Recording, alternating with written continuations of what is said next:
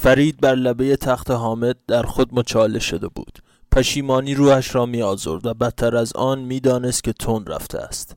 حالا بازی را می باخت بیان که تلاشی برای برنده شدن کرده باشد. عمیقا خودش را مقصر می‌دانست و اصلا حواسش به غیبت نیمروزه هم اتاقی و رفیقش نبود. به نورا فکر می کرد به شاهین و این همزمانی تجسمشان باز آزارش می‌داد. نورا هم باید با او به شهر برمیگشت اگر هنوز او را می‌خواست. نورا راه اتحاد دوباره مسگرها و آهنگرها بود. سالها نورا برای خانواده فرید فقط همین یک معنی را داشت راه اتحاد دوباره. اما داستان فرید از همان کودکیش آغاز شده بود. حتی آن زمان هم شاهین حضور داشت. نفر سوم جمعشان بود. فرید سرش را تکان داد تا شاید بتواند این مزاحم را از تخیلاتش بیرون بیاندازد. اما به جای شاهین زهیر بیرون افتاد. پاشو! فرید آرام و بیاعتنا سرش را بالا گرفت و به زهیر نگاه کرد. دیگر فرمانده نبود. حالا یک روح بود یا یک فکر. زهیر مقابل فرید زانو زد. حالا می توانست دانه های سفید مو را میان سیبیل های پرپشت زهیر ببیند. پیر شده بود و کسی نمی‌فهمید. دهان که باز کرد خون خشک روی صورتش ترک خورد. شاین رو بکش. همه شورا رو بکش. فرید حس کرد که دستهایش خیس می شوند خون بود که از سینه زهیر بیرون می‌زد و روی دستهای او می پاشید خودش را عقب کشید. زهیر خندید. از خون می ترسی فرید لب باز کرد. برو. برو از اینجا لعنتی. انگار می ترسی صورت زهیر یک باره وارفت انگار داشت به چیزی فکر می کرد لحنش هم عوض شد. داشت برای فرید دلسوزی می کرد ادامه داد. ولی خون تو رو پیدا می‌کنه. همونطور که من رو پیدا کرد. فرید سعی کرد خون روی دستهایش را با پتوی حامد پاک کند. فایده ای نداشت. زهیر به فرید خیره شد. می‌دونی وقتی یه نفر رو می‌کشی چه اتفاقی توی دنیا رخ میده؟ حالا زهیر جلوی تخت خم شده بود و به فرید که خودش را به دیوار چسبانده بود نگاه می‌کرد. فرید التماس کرد. دست از سرم بردار. تو یه خط رو قطع می‌کنی خطی که تا ابد پیش میره. تمام بار اون خط روی دوش تو میفته به تموم اون ابدیت مدیون میشی. بار بزرگیه نه؟ آره همون کاری که تو کردی. حالا بی حسابیم. زهیر قد راست کرد و رفت به دیوار تکیه داد. نه من بدهکارم. چی؟ من خط کسی رو بریدم که تا ابد می‌تونست پیش بره. ولی تو خط من رو بریدی. یه سبزی فروش ساده که خطش اونقدر هم طولانی نبود. پس راحتم بذار. زهیر لبخند زد. من به پدر تو بدهکارم نه به تو. اما تو به من بدهکاری. همه چیزی که از خطم باقی بود به هم بدهکاری پسر. پدر من اینطور سراغت میاد اذیتت می‌کنه. پدرت انسان پستی بود. دهنت رو ببند. زهیر که حالا دور ایستاده بود تکیهش را از دیوار گرفت و دوباره به فرید نزدیک شد. من به اون تبدیل شدم و برای جبران بدیهاش به اینجا آمدم. فرمانده ای بود که می‌گفت فقط مقدس بودن هدف به اعمال ما تقدس نمیبخشه. من را هم گاهی مقدس نبود. فرید سکوت کرد. حالا من بارو روی دوش تو هم به من تبدیل شو. فرید دید که خون از روی دستهایش عقب می‌کشد. نم پتوها داشت کم می‌شد و جریان سیال سرخ به سینه زهیر می‌رسید. خونش داشت به سینه برمیگشت. زهیر سرش را به نشانه تأسفی که برای فرید می‌خورد تکان داد و بعد متورم شد. در کسری از ثانیه زهیر متلاشی شد و خون به همه جا پاشید. فرید عقب پرید و محکم به دیوار خورد. صدای کانتینر آهنی بلند شد. تمام تنش اتاق و لباسهایش سرخ شد. کسی خون زهیر را نمی‌دید فقط او میدیدش. بویش را میشنید و لمسش می‌کرد. پس باید خونش را پاک می‌کرد. خونی که تمام زندگیش را فرا گرفته بود. بلند شد و حوله تمیزی را از کولش بیرون کشید.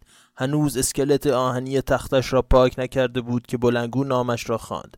کسی برای دیدنش آمده بود.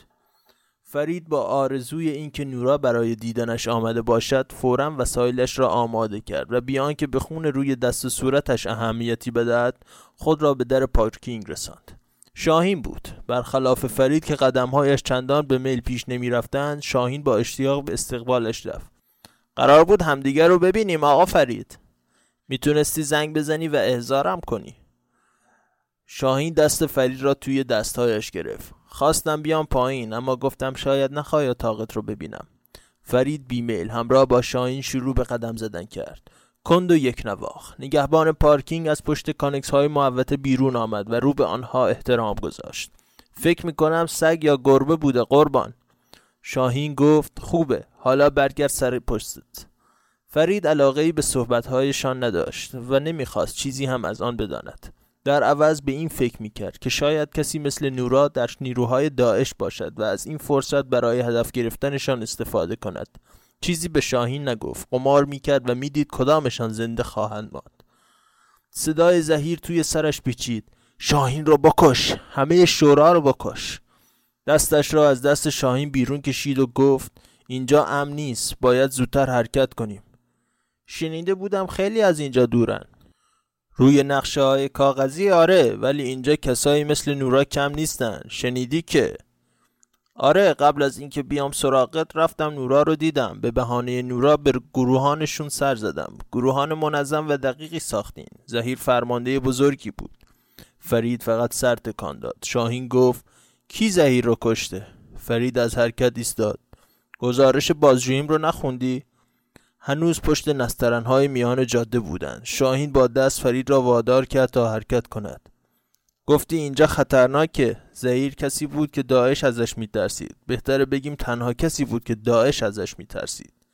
فرید سر تکان داد. شاهین گفت شورا از این ماجرا ساده نمیگذره. حتما قاتل رو پیدا می‌کنن. پیدا می‌کنن؟ مگه تو نماینده شورا نیستی؟ شاهین بعد از میدان ابتدای پارکینگ های روباز ایستاد اینجا دیگه امنه. بعد به ساعتش نگاه کرد. هشت دقیقه به ساعت نه مانده بود. گفت فقط تا هشت دقیقه دیگه. تا قبل از جلسه هم ترجیحاً دوستتم نه چیز دیگه. شاخک های فرید جنبیدند. می‌دانست که شاهین برای چیزی دیگری به سراغش آمده است. این گپ دوستانه فقط بهانه بود. او چیز دیگری می‌خواست. بعد از اون چی؟ شاهین ابروی بالا انداخت. شاید فرماندت فرید هم ساعتش را نگاه کرد. پنج دقیقه مانده بود و باید حرکت می‌کردن فهمید شاهین چه می‌خواهد. شاهین داشت او را تهدید می‌کرد. شاید نمی‌دانست که فرید قاتل زهیر است اما هنوز هم می‌شد. او را به عنوان اولین کسی که جنازه زهیر را دیده بود آزرد. دعا کرد همینطور باشد. نباید از خودش ضعف نشان می‌داد. اگر زود کوتاه می آمد فکر شاهین را علیه خودش تحریک می کرد پس حمایت منو می‌خوای؟ به عنوان یه دوست. یه دوست؟ فقط چهار دقیقه مونده. شاهین صمیمانه روی شانه فرید زد و گفت زمان یه متغیر قراردادی رفیق. فرید به زور لبخند زد. شاهین سکوت کرد.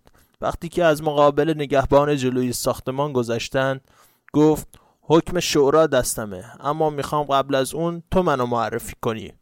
حکم شورا خیلی کمکت نمی‌کنه. اونقدر هم بیفایده نیست. دو افسر ارشد از مقابلشان گذشتند و احترام نظامی گذاشتند. بعد از رفتنشان شاهین گفت ما رفیقیم فرید. فرید در عوض گامهایش را تند کرد تا زودتر از دست شاهین خلاص شود.